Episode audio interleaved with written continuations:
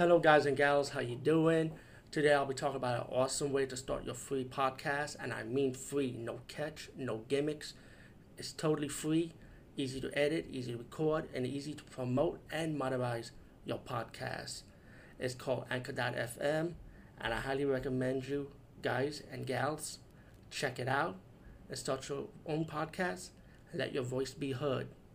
And also, don't forget to listen to Wild Dork Podcast and tell them that I sent you and that you have it from me. So you get more people to join Anchor.fm. You will not be disappointed because they will also put your podcast in other platforms and then make it very, very much easier for you. Have a great day, everybody. Hi guys and gals. Today we talk about the movie Bloodfest. And um, when I saw the trailers for this, I thought it'd be a typical horror comedy. But I decided to see the movie and take a chance on it. And you know what? This movie was super, super enjoyable, and I really liked this movie. Especially the twist ending, because I did not expect the ending. Um, the movie movie's about this guy who's like into horror movies.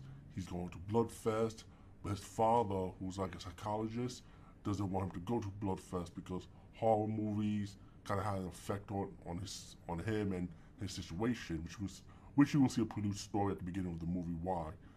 So anyway, him and his friends are going to Bloodfest, and when they go to Bloodfest, they see like this ringmaster guy hosting it, and pretty much every people that participated in Bloodfest are killing are killing the audience members are killing people that part, that guests that are part of Bloodfest.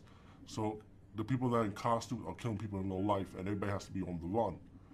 As the movie progressed, the, the few friends that are surviving with um, with a with an actor who's being part of a horror movie that's supposed to be a guest in the in Bloodfest, end up working together, trying to survive against different obstacles and different killers, and just to escape, you know. Um, all in all, this movie was a fun movie, good good comedy, good horror. There is blood and gore in this movie, but the main thing about this movie, it was just fun. And what you see in the trailer is what you're gonna get. Um, Bloodfest, I say definitely check this one out. Peace, guys, and see you later.